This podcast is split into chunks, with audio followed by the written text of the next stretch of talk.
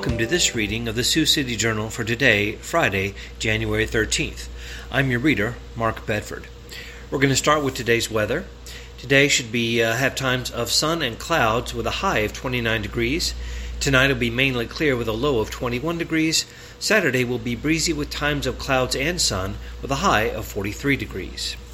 And now we turn to local and state news. Lawmakers back Don't Say Gay bills. Siouxlanders support measures aimed at LGBTQ issues. Jared McNett reports from Des Moines. Six Northwest Iowa Republican legislators are backing two related Iowa House bills that are akin to Florida's so called Don't Say Gay bill.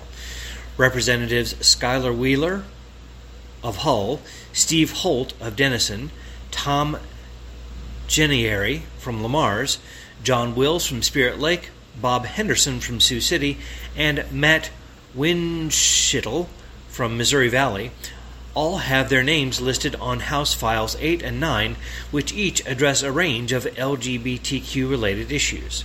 House File 8, introduced Wednesday, states that teachers in Iowa public schools cannot instruct students in kindergarten through third grade on matters of sexual orientation or gender identity. HF 8 also pushes for school boards to provide age appropriate and research based instruction in human growth and development. House File 9, also introduced Wednesday, would bar schools from affirming a student's gender identity if it differs from what is listed on their official birth certificate unless there is parental consent. In addition, HF 9 states that school staffers are not allowed to encourage or coerce a student to withhold info related to their gender identity from a parent or guardian. Wheeler, a major proponent of the 2022 law that bans transgender athletes from competing in girls' sports, said the two bills are all about parental rights. It's up to parents to decide what is best for their children. We send our kids to school to learn subjects such as math, science, reading, and writing. We don't send them there for teachers to parent our children. Wheeler, the chair of the Education Committee, said, It's up to parents to provide the support that students need. This bill's goal is to put parents back in the driver's seat when it comes to parenting their children.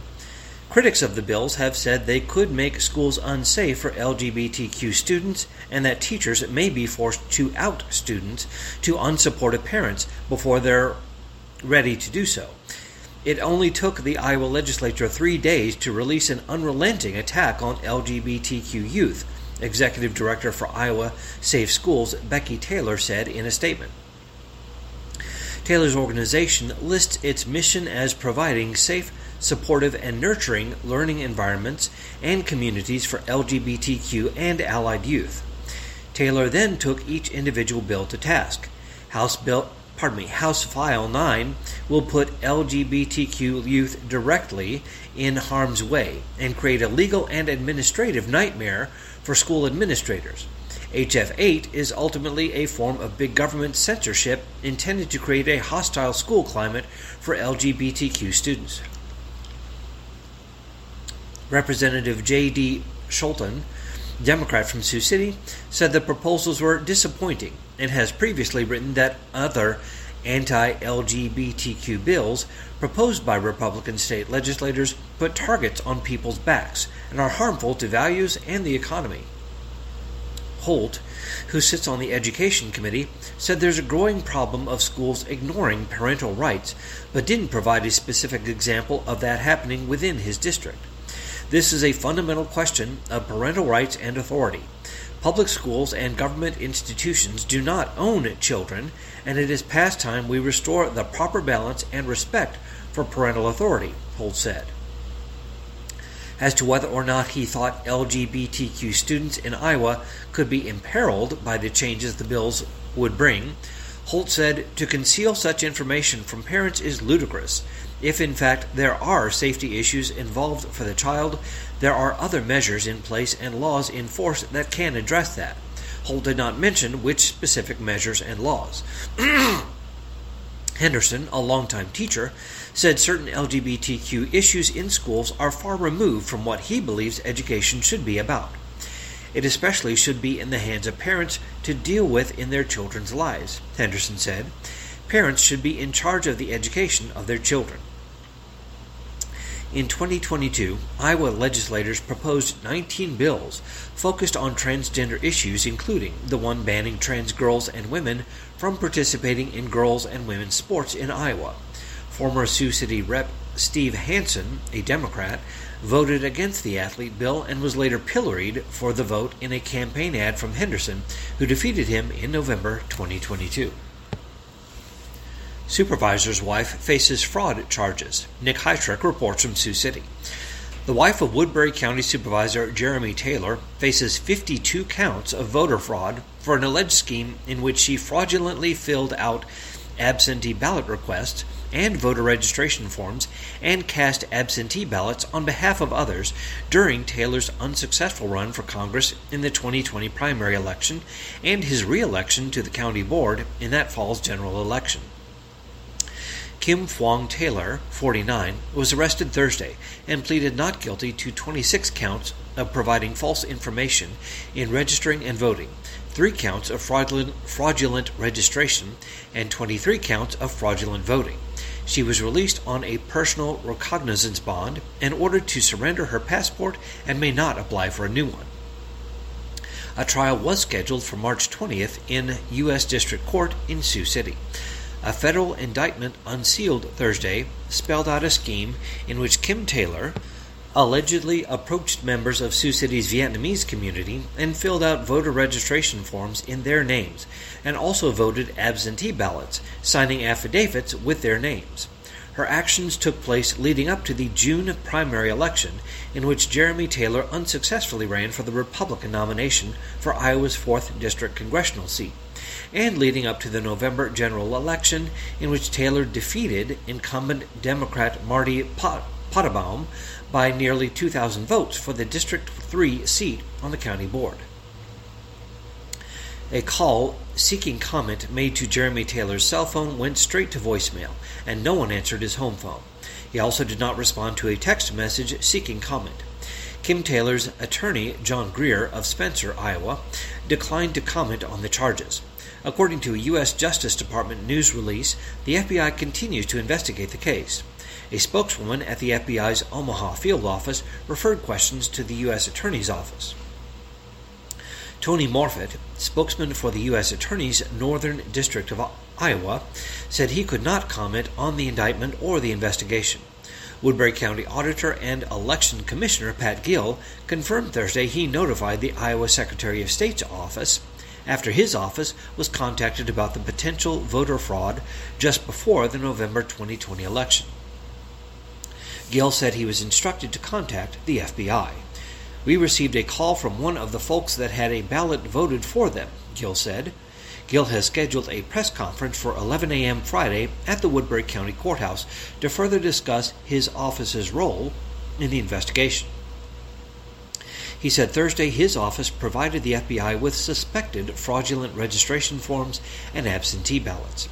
According to the indictment, Kim Taylor, whom Jeremy Taylor met while teaching in Vietnam, approached Sioux City residents with Vietnamese backgrounds who had limited ability to read and understand English and offered to help them vote. Prior to both elections in 2020, she helped those people fill out voter registration forms or fill them out herself and submitted them to the county auditor's office.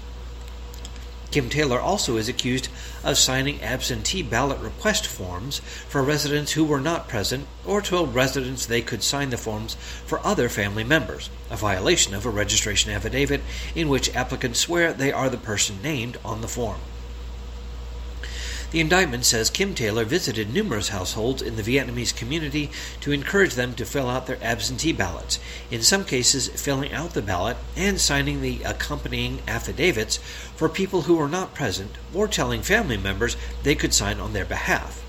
Taylor then delivered the ballots to the auditor's office, causing the casting of votes in the names of residents who had no knowledge of and had not consented to the casting of their ballots, the indictment said. Kim Taylor voted her own ballots in both elections, the indictment said. Jeremy Taylor was seeking the county board seat after resigning from the board earlier that year over questions about his official address. After an investigation, Gill ruled Taylor, who was first elected to the board in 2014, could no longer hold his District 2 seat because he had improperly used an address for a former home in Sioux City on his voter registration, but was living in a home in District 3, violating a state law requiring county supervisors to live in the district in which they were registered. After Taylor's third place finish in his primary race for Congress, a Woodbury County Republican panel selected him to run against Pottebaum for the county board's District 3 seat. After redistricting in the wake of the 2020 U.S. Census, Taylor, a former state legislator, now represents District 5 and currently serves as the board's vice chairman. He's up for re election in 2024. Trades building halfway complete. Caitlin Yamada reports from Sioux City. Sioux City Career Academy's new construction trades building is halfway complete. The addition to the Harry Hopkins Center along Business Highway 75 is set for completion in July. Students will be able to start enrolling in the program in a few weeks. The 12,000 square foot building is intended to provide a controlled environment for students to build two houses simultaneously. It is a fairly simple building with two large bays for the houses and a classroom. The main facility is built with some exterior items and the interior left to complete. Over two years, students will build a 1,300 to 1,400 square foot house and learn introductory construction, HVAC, electrical, and plumbing trades. Right now, we just don't have that opportunity for students to experience those trades hand on in our classrooms, said Katie Towler, principal of the Sioux City Career Academy. This kind of opens the doors to a whole other world. In June, the school board accepted a $3.8 million bid from H&R Construction of South Sioux City for the project. The total cost will be $4.15 million, including architectural and engineering fees. The official planning for this project started more than three years ago. The Sioux City Community School District graduates roughly 1,000 students a year, Jim Vanderloo, Director of Secondary Education, said. The district's goal is to prepare those students to have a plan or goal in mind for the future. The district has programs for students who want to go into specific areas, such as education, medicine, and computer technology, but this was a missing area. We wanted to address this need, Vanderloo said. The district does not expect hundreds of students to participate in the program. If we can get 50 or 75 students a year walking out with an interest in the trades area, we not only helped those students, but we helped our community. We helped our labor force, he said. Vanderloo and Towler looked at other schools and programs throughout the state and nation. The two partnered with Western Iowa Tech Community College to build the program off of those programs, as well as the needs of the community, student body, and labor force. The district already has an introductory construction course and a woodworking course, and in the last few years they have sent students to attend WIT courses in HVAC, plumbing, drywalling, and more. We have had a growing interest in those areas, so we know so we know the demand is there. We just needed to bring it all together and package it in a way where kids can explore all of that home building trade within one space, Towler said. The students will start their junior year completing the outside of the building, and during their senior year, they will tackle the interior. There are plans to have local contractors work on the project with students and teach the specialty trades, Towler said. By doing all of the trades needed to build a house, the district is allowing students to explore varying career opportunities. As a result of this, we will have students who will say, You know, I thought I wanted to go into construction, but I think I'm really enjoying the HVAC side of it, or the electrical side, Towler said. At the end of the two year program, they will have received four different certificates and a construction diploma. Some of the courses in the first year include an introduction to construction, framing techniques, drywalling, roofing, and exterior finishing. At the end of the year, students will receive a carpentry certificate and a wall framing and roofing certificate. In the second year, courses include advanced drywalling, interior doors, cabinets and millwork, wall coverings, floor coverings, plumbing, footings, and air conditioning. At the end of the second year, students will have received a drywall certificate, an interior finishing certificate, and a construction diploma. These aren't one hour classroom courses. The students will spend half their school day out at the trades building, receiving both hands on and classroom instruction. What happens to the houses when they're done? Vanderloo said the district is exploring a variety of options, including auctioning them off, pre selling them, or partnering with Habitat of Humanity or the Home Builders Association. Vanderloo said the district is currently looking for instructors, trades workers, or businesses to partner with. The instructors do not need a teaching degree, but recent relevant field experience. Republicans to move quickly on Reynolds' private school proposal. Caleb McCullough reports from Des Moines. Iowa lawmakers are set to move quickly on a bill proposed by Republican Governor Kim Reynolds to designate millions in public funding to pay for students to attend private schools, setting the bill up for subcommittee hearings in the next week. Reynolds' proposal would allow parents to set up an education savings account that would receive $7,598 from the state, a student's full per pupil funding at a public school that can be used for tuition, supplies, and other expenses at a private school. Reynolds' office estimates the bill would cost $106.9 million in the first year. The House Education Reform Committee, a new committee specifically for the purpose of considering the legislation, will hold a public hearing on the measure on January 17th. In the Senate, a subcommittee will consider the legislation on Thursday.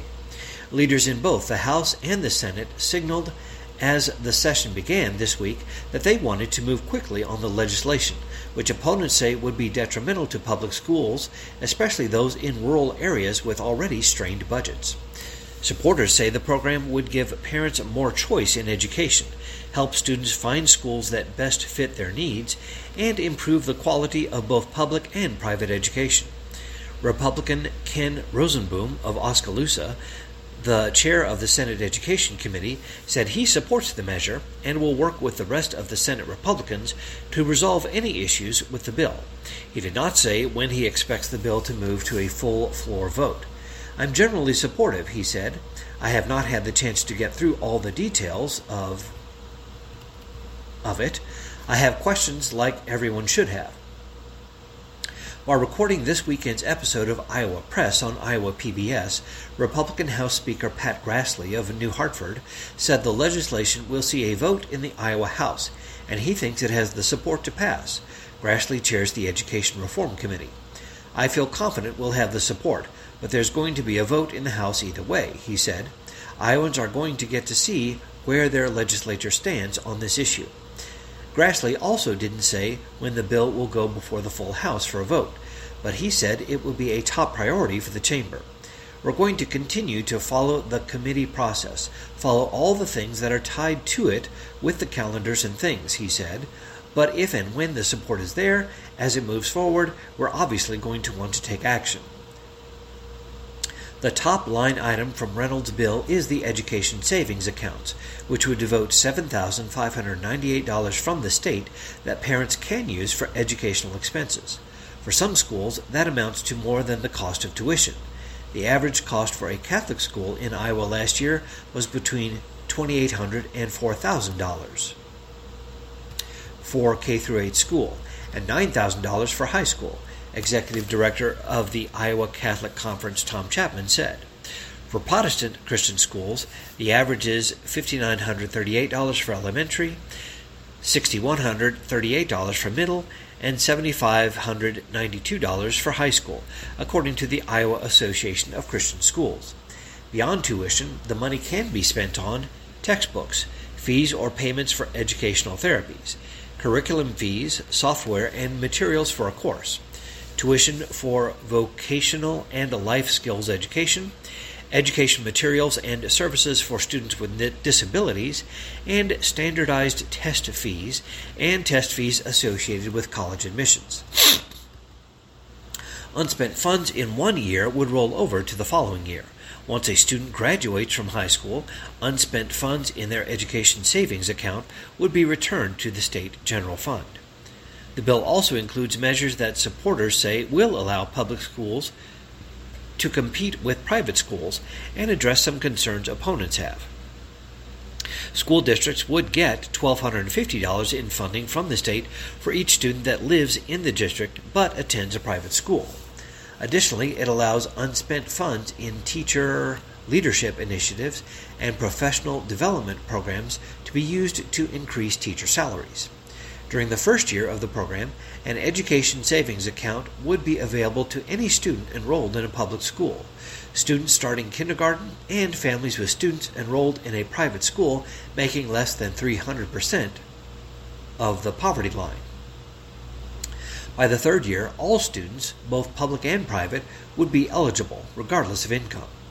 The cost of the program would be $106.9 million in the first year, according to estimates from the governor's office. One concern opponents have raised is the lack of options for some parents in areas where there are no private schools. According to Department of Education data, there are 40 counties with no private schools, nearly all of them rural counties. There are 185 private schools in total, with 33,413 students enrolled in the 2022 through 23 school year. Grassley said the proposal could expand the market for private schools, meaning new schools could open in those areas that currently have no private schools.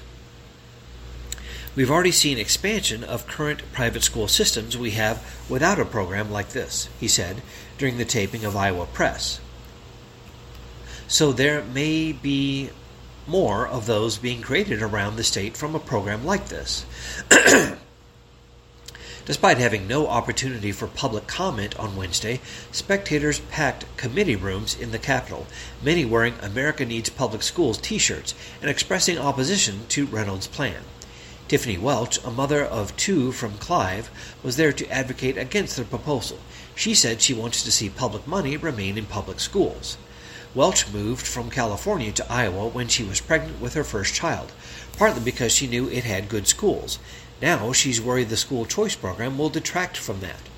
I've seen firsthand with my own children and my own experience how a quality public education has really impacted my life, she said, and I want the same for my kids.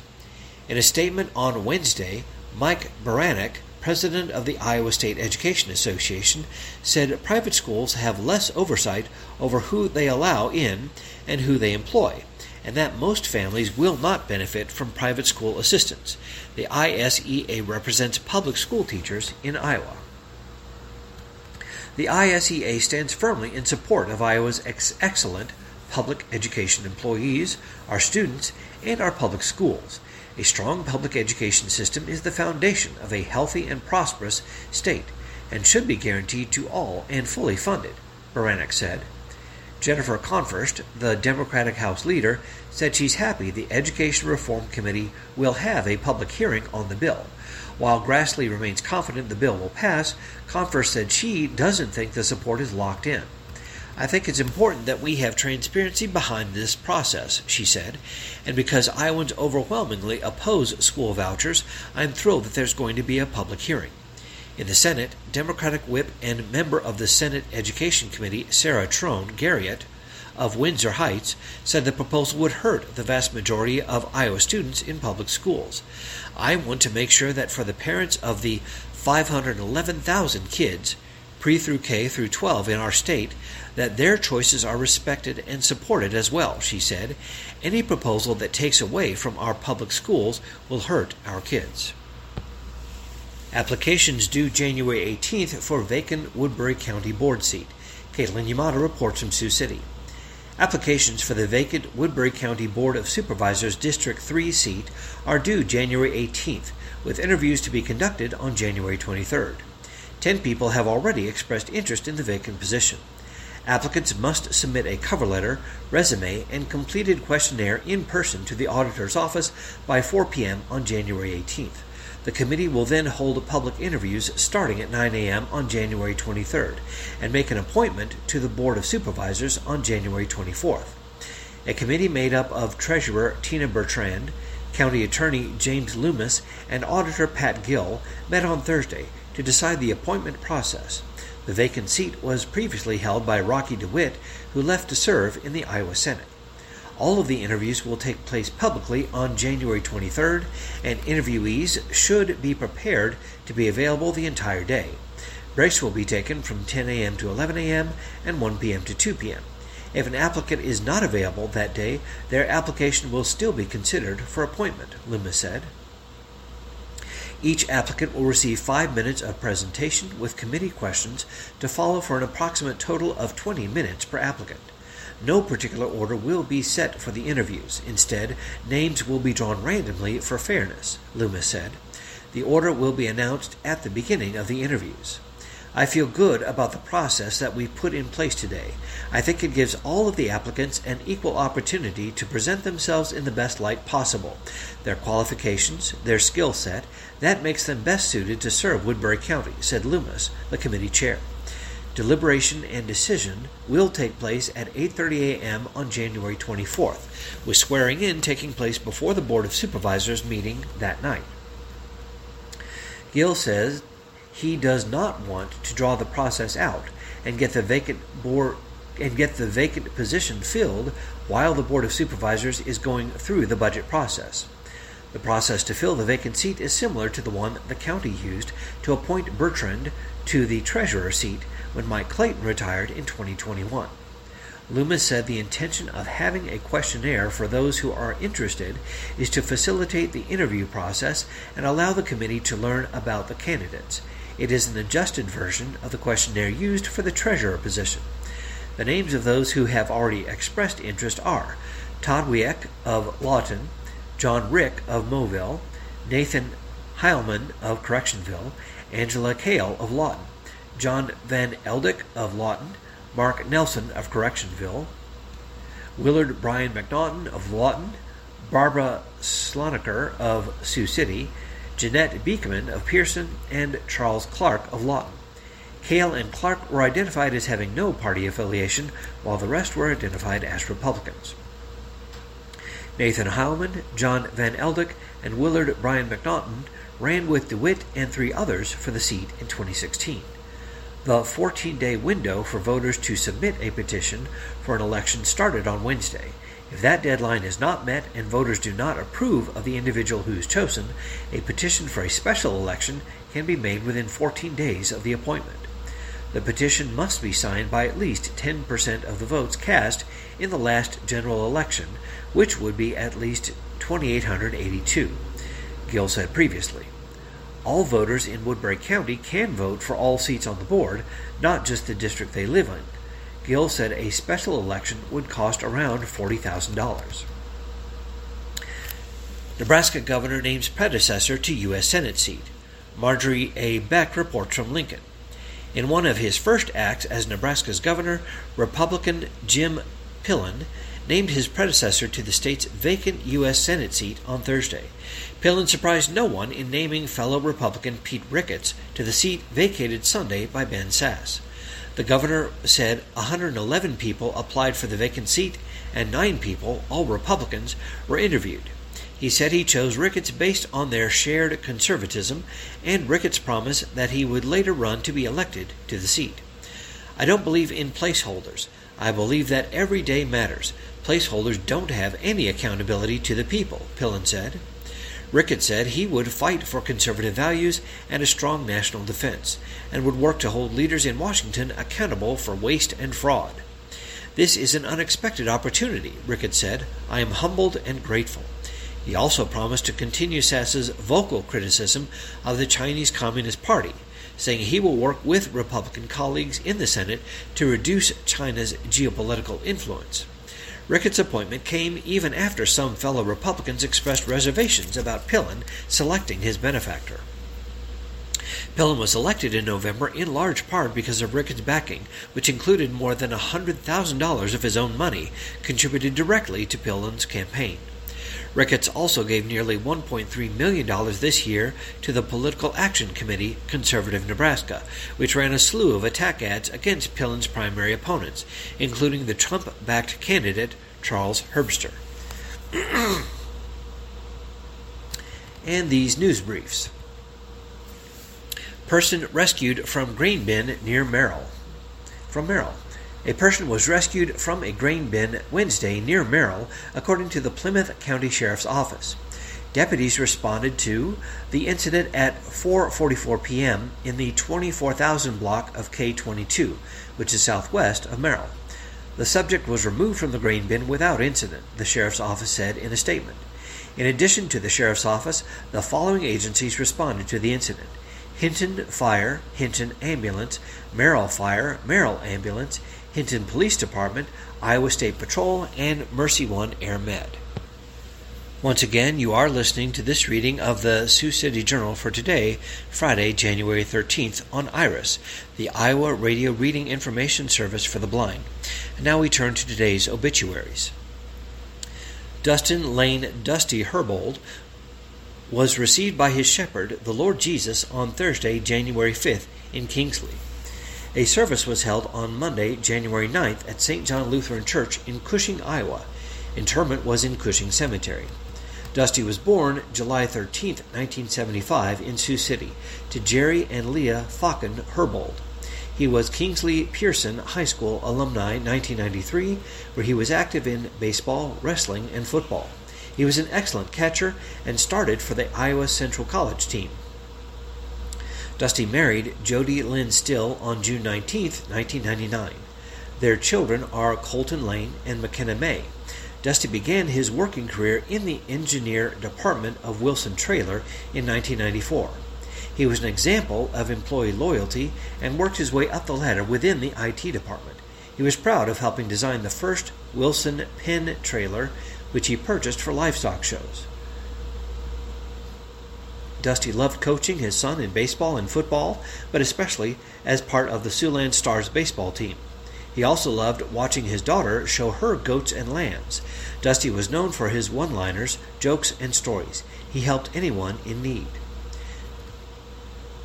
Frances A. James, 99, of South Sioux City, passed away on Tuesday, January 10th, at a local nursing facility.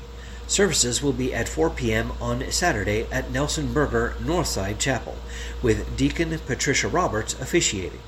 Burial will be at a later time, later date, at the Santee Cemetery in Nebraska. Visitation with the family present will begin at 3 p.m. on Saturday at the funeral home before the service. Online condolences may be offered to the family at meyerbroschapels.com. Frances was born on August 6, 1923, in Santee, Nebraska, to Francis and Eugenia White Wabashaw. She received her education in Santee, she met William H. James in Santee and they moved to Sioux City in 1944. The couple married in Moville, Iowa on August 5, 1945. To this union, three children were born William Jr., Jean, and Kathy. They made their home in Sioux City until moving to South Sioux City in the 1960s, where they have remained. Frances enjoyed working as a nurse's aide at the St. Vincent Hospital and at the Westwood Nursing Home in Sioux City, from which she retired in the early 1980s. She enjoyed her retirement, spending quality time with family, especially her children and grandchildren. Frances enjoyed plants, flowers, quilting, working on crossword puzzles, and word find games. She loved reading and was a member of the St. Paul's Indian Mission in Sioux City.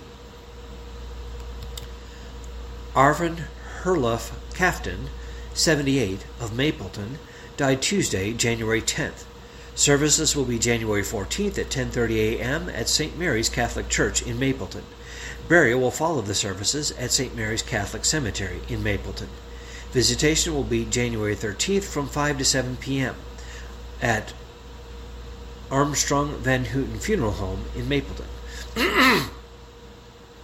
Judy L. Lewis, 76, of Sioux City, died Tuesday, January 10th. Services will be January 14th at 10 a.m. at Meyer Brothers Morningside Chapel. Visitation will be one hour prior to service time at the funeral home.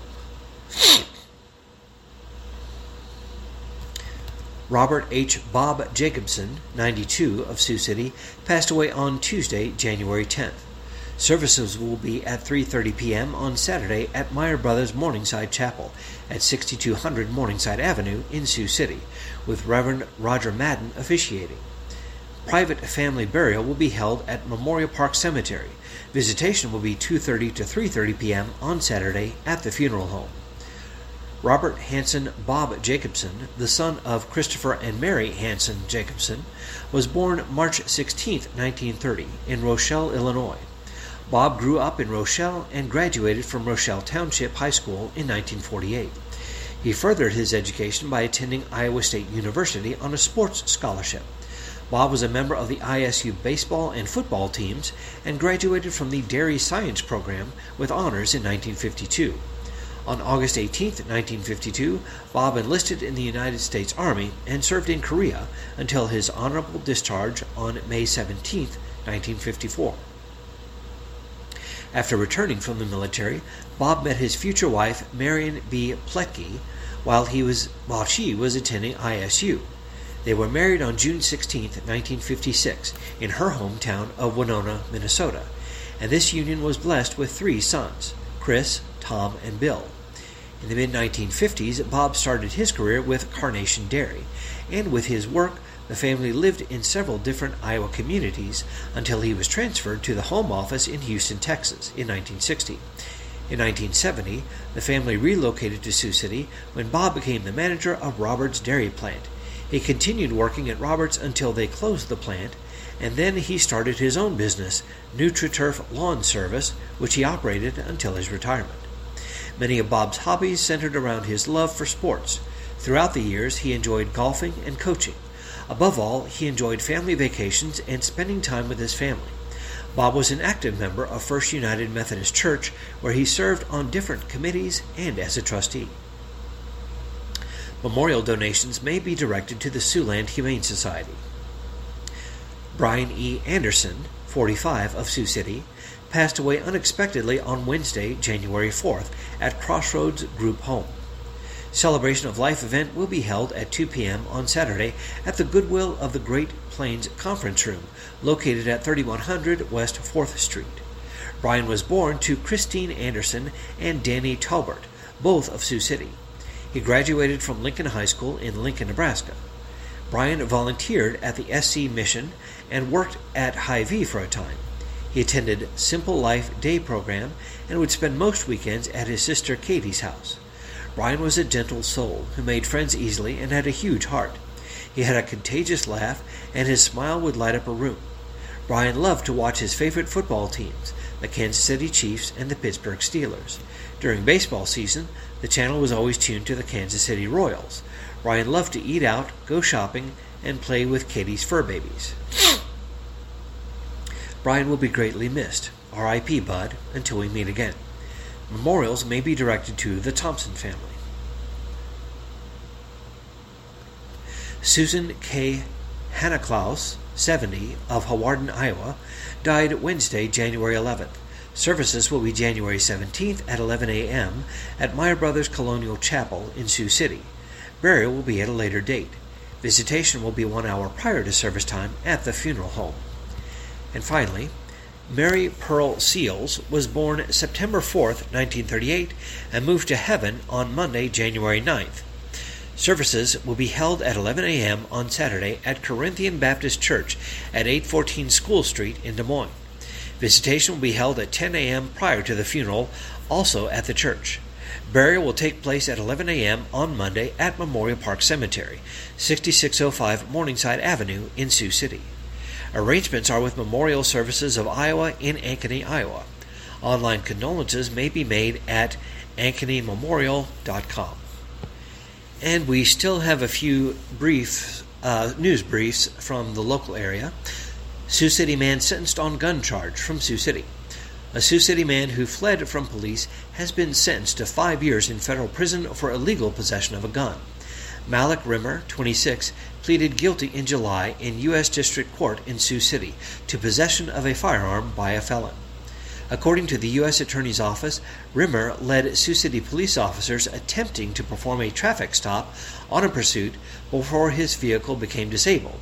He then fled on foot, and an officer observed him holding a black object in his hand. Rimmer was arrested after scuffling with officers. Police found a handgun on the path Rimmer had fled. The firearm was listed as stolen. USD basketball player pleads not guilty of rape. From Vermillion, South Dakota. A University of South Dakota men's basketball player has pleaded not guilty of raping a woman in his on campus apartment. Mihai Carsoana, 20, who is from Romania, entered his plea Thursday to two counts of second degree rape and one count of interference with emergency communication. His trial was scheduled for May 15th in Clay County Circuit Court.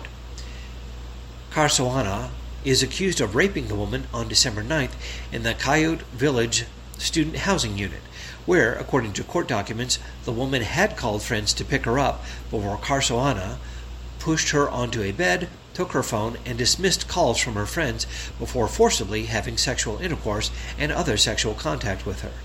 After the alleged assault, the woman left his apartment, found her friends in the apartment building, and went to the emergency room where she contacted police. Carsoana was arrested hours later. He was released from jail December 13th after posting bond and was ordered to relinquish his passport. A 6 foot 11 inch sophomore, Carsoana transferred to USD after playing last year at the University of Toledo and had appeared in each of the Coyotes' first 10 games this season. He has been suspended from athletic participation while the charges are pending. And now, just a few items from national and world news. Special counsel named. Biden acknowledges papers were found in two spots at his home. From Washington.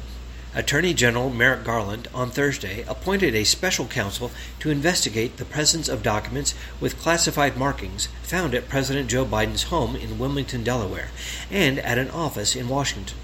The announcement followed Biden's acknowledgement Thursday morning that a document with classified markings from his time as vice president was found in his personal library, along with other documents found in his garage.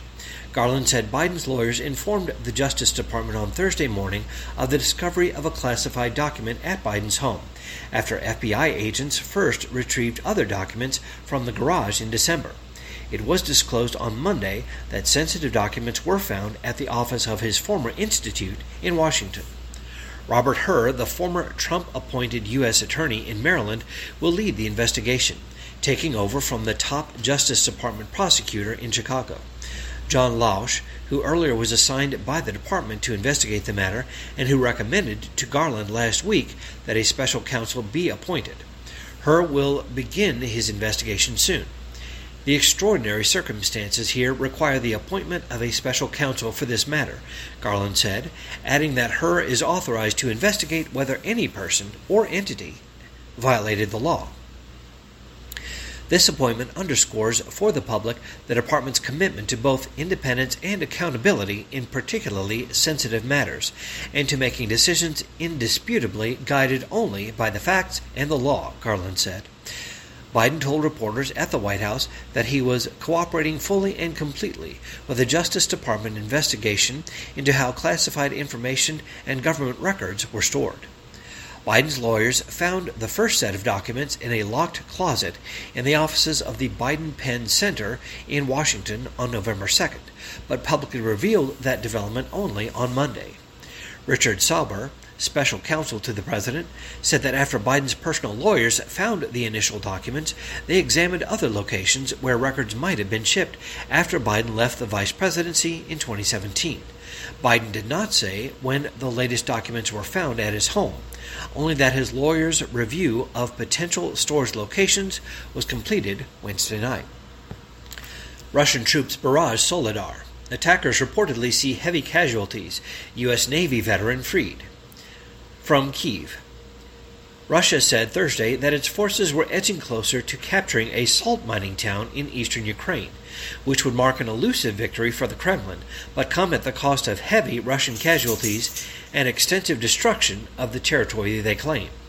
More than a hundred Russian troops were killed in the battle for Soledar over the past 24 hours, Ukraine's Donetsk governor Pavlo Kyrylenko said in televised remarks. The Russians have literally marched on the bodies of their own soldiers, burning everything on their way, he said, while reporting that Russian forces had shelled a dozen towns and villages in the region in the past day. Russian forces are using mortars and rockets to bombard Soledar in an unrelenting assault, struggling for a breakthrough after military setbacks turned what the Kremlin hoped would be a fast victory into a grinding war of attrition that has dragged on for nearly 11 months. Civilians are trying to survive amid that bloodbath as the Russians are pressing their attacks, Kyrylenko said. Serhiy Cherevati, a spokesman for Ukraine's forces in the east, said Soledar was hit by Russian artillery more than 90 times in the past day. Soledar's fall would be a prize for a Kremlin starved of good battlefield news in recent months, after losing the significant city of Kherson in December. It would also offer Russian troops a springboard to conquer other areas of the eastern Donetsk province that remain under Ukrainian control, particularly the nearby strategic city of Bakhmut. Fighting continued elsewhere in Ukraine. The deputy head of Ukraine's presidential office reported Thursday that two civilians were killed and a further eight were wounded in Russian attacks Wednesday. At the United Nations, Ukraine's first deputy foreign minister, Emin Dzhaparova, told the Security Council that Ukraine will seek a General Assembly vote on a resolution on Ukrainian President Volodymyr Zelensky's 10 point peace formula that includes the restoration of Ukraine's territorial integrity and Russia's withdrawal. Meanwhile, Russia released a U.S. Navy veteran who crossed the border from Poland into the Russian exclave of Kaliningrad last year and was held there for nine months. Former New Mexico Governor Bill Richardson announced that Taylor Dudley, 35, was handed over to U.S. custody in Poland on Thursday. Richardson said the U.S. embassies in Warsaw and Moscow played a role in securing Dudley's release. A spokesman for his family said Dudley had traveled to Europe to backpack. U.S. inflation eases six months in a row. Jobless aid applications edge down, long term mortgage rates drop. From Washington.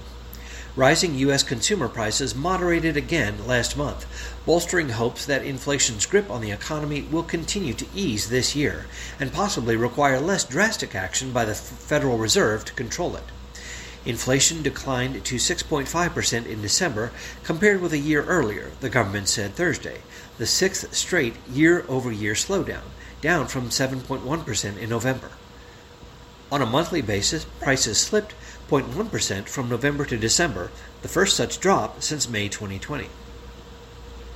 The softer readings add to growing signs that the worst inflation bout in four decades is steadily waning. U.S. applications for unemployment benefits fell to their lowest level in 15 weeks as the job market continues to show resiliency. The number of Americans applying for jobless aid for the week ending January 7th fell to 205,000, from 206,000 the week before, the Labor Department said Thursday. After two straight weekly increases, the average long term U.S. mortgage rate came back down again this week, but remains a significant hurdle for many prospective homebuyers. Mortgage buyer Freddie Mac reported Thursday that the average on the benchmark 30 year rate fell to 6.33% from 6.48% last week. A year ago, the average rate was 3.45%.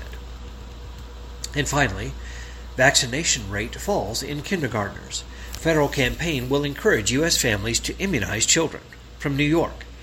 Vaccination rates for U.S. kindergartners dropped again last year, and federal officials are starting a new campaign called Let's Rise to try to bring them up. Usually, 94 to 95 percent of kindergartners are vaccinated against measles, tetanus, and certain other diseases. The vaccination rates dropped below 94 percent in the 20 pardon me in the 2020-21 school year during the first year of the COVID-19 pandemic. A Centers for Disease Control and Prevention study released Thursday found rates dropped again in the 2021 through 22 school year to about 93 percent. The pandemic disrupted vaccinations and other routine health care for children, and also taxed the ability of schools to track which children weren't up to date on shots. CDC officials said loss of confidence in vaccines is another likely contributor. I think it's a combination of all those things, said Dr. Georgina Peacock, director of CDC's Immunization Division. Health officials focus on kindergarten because it's when most children enter school systems, Public schools typically require vaccinations as a condition of attendance, though some exemptions are allowed. The new numbers suggest as many as 275,000 of kindergartners lack full vaccine protection. Falling vaccination rates open the door to outbreaks of diseases once thought to be in the rearview mirror, experts say. And now we move to local sports. Mustangs stay in first in GPAC. Northwestern avoid upsets, Briarcliff Door to fall short on the road. From Hastings, Nebraska. The number 20 ranked Morningside men's basketball team held off a second half Hastings rally to claim a 75 67 road victory Wednesday night. The Mustangs led by 14 points after Trey Powers hit a three with 16 minutes and 30 seconds to go in the second half. But the Broncos rallied, cutting the Morningside lead to two points on Tyreek McMurrin layup. Morningside responded with a traditional three point play by Ellie Doble to go back up to five with 12 minutes and 49 seconds to go. A few possessions later, Grady Corrigan hit a three to make it 52 to 50. After a defensive stop, Phil Cicero attacked the rack and got the bucket to go, tying the game for the first time since it was nothing nothing the Broncos took their first lead of the game 57 to 54 on a 3 with 9:26 to go. But the Mustangs then went on a 10 0 run, pulling away to avoid the upset. Jack Dotzler led Morningside with 18 points. Doble added 17 points and 10 rebounds, and Aiden Vanderloo came off the bench to contribute 12 points. Morningside shot 46.6% from the 27 for 58, and 35%, which is 7 for 20, from downtown. Hastings finished the game shooting 46.4% at 26 for 56 and 39.1%, or 9 for 23, from behind the arc. A big difference in the game was the Broncos were just 6 for 11 from the line, while the Mustangs were 14 for 18. The, the Mustangs also rebounded Hastings 40 to 28. Morningside improves to 13 and 3 overall and 7 and 2 in the GPAC, a game ahead of Jamestown and Northwestern, tied for second with 6-3 records. And finally, in women's college basketball, Dordt women drop a first game. From Crete, Nebraska, the number 3 Dordt women's basketball team dropped its first game of the season, falling to Doane 71 66 in a conference road matchup Wednesday night. The game was tight through the first three quarters, as the largest lead for either team was four points. A three pointer by Macy Nielsen gave Dordt a 54 52 lead at the end of the third quarter. The defenders proceed to score the first eight points of the fourth quarter, finished off with a Schoonhoven free throw to give the visitors their largest lead, 62 52, with six minutes left to play. Dordt's defense held the Tigers scoreless for nearly five minutes. Back came Doane, however, as Riley Rice converted a pair of free throws and knocked down a three pointer as the Tigers went on an 11 0 run to retake the lead, 63 62, just two minutes later. The teams traded baskets over the next two minutes after a Schoonhoven basket put Dordt up for the final time 66 to 65, Doane closed the game by scoring the final six points to get the win. Rice converted a three point play to put the Tigers in front for good, and then made a couple of free throws with 49 seconds left to make it a two possession game. The defenders, who shot 42% for the game and had just one quarter, the first, where they shot 50% or better, were held to their season low point total. Dordt turned the ball over 18 times, their second highest total of the season. Dordt's Carly Gustafson finished a rebound shy of another double double, scoring 20 points to go with nine boards. Janie Schoonhoven added 13 points and 7 rebounds, giving the defenders two players in double figures. Macy Severs dished out a game high 6 assists and pulled down 5 rebounds. Mac Hatcliffe scored a game high 21 points for Doane, and Macy Holtz and Riley Rice netted 16 points each. Dordt falls to 10 and 1 in the GPAC and 16 1 overall. The defenders hold a one game lead over its next opponent, Briarcliff, at the midpoint of the league season. Doane improved to 5 6 in the conference, 11 and 6 overall. And that does it for today's reading of the Sioux City Journal for today, Friday the 13th uh, of January. I'm your reader, Mark Bedford. You can access a recording of today's reading on our website, iowaradioreading.org, at any time. And thank you for listening.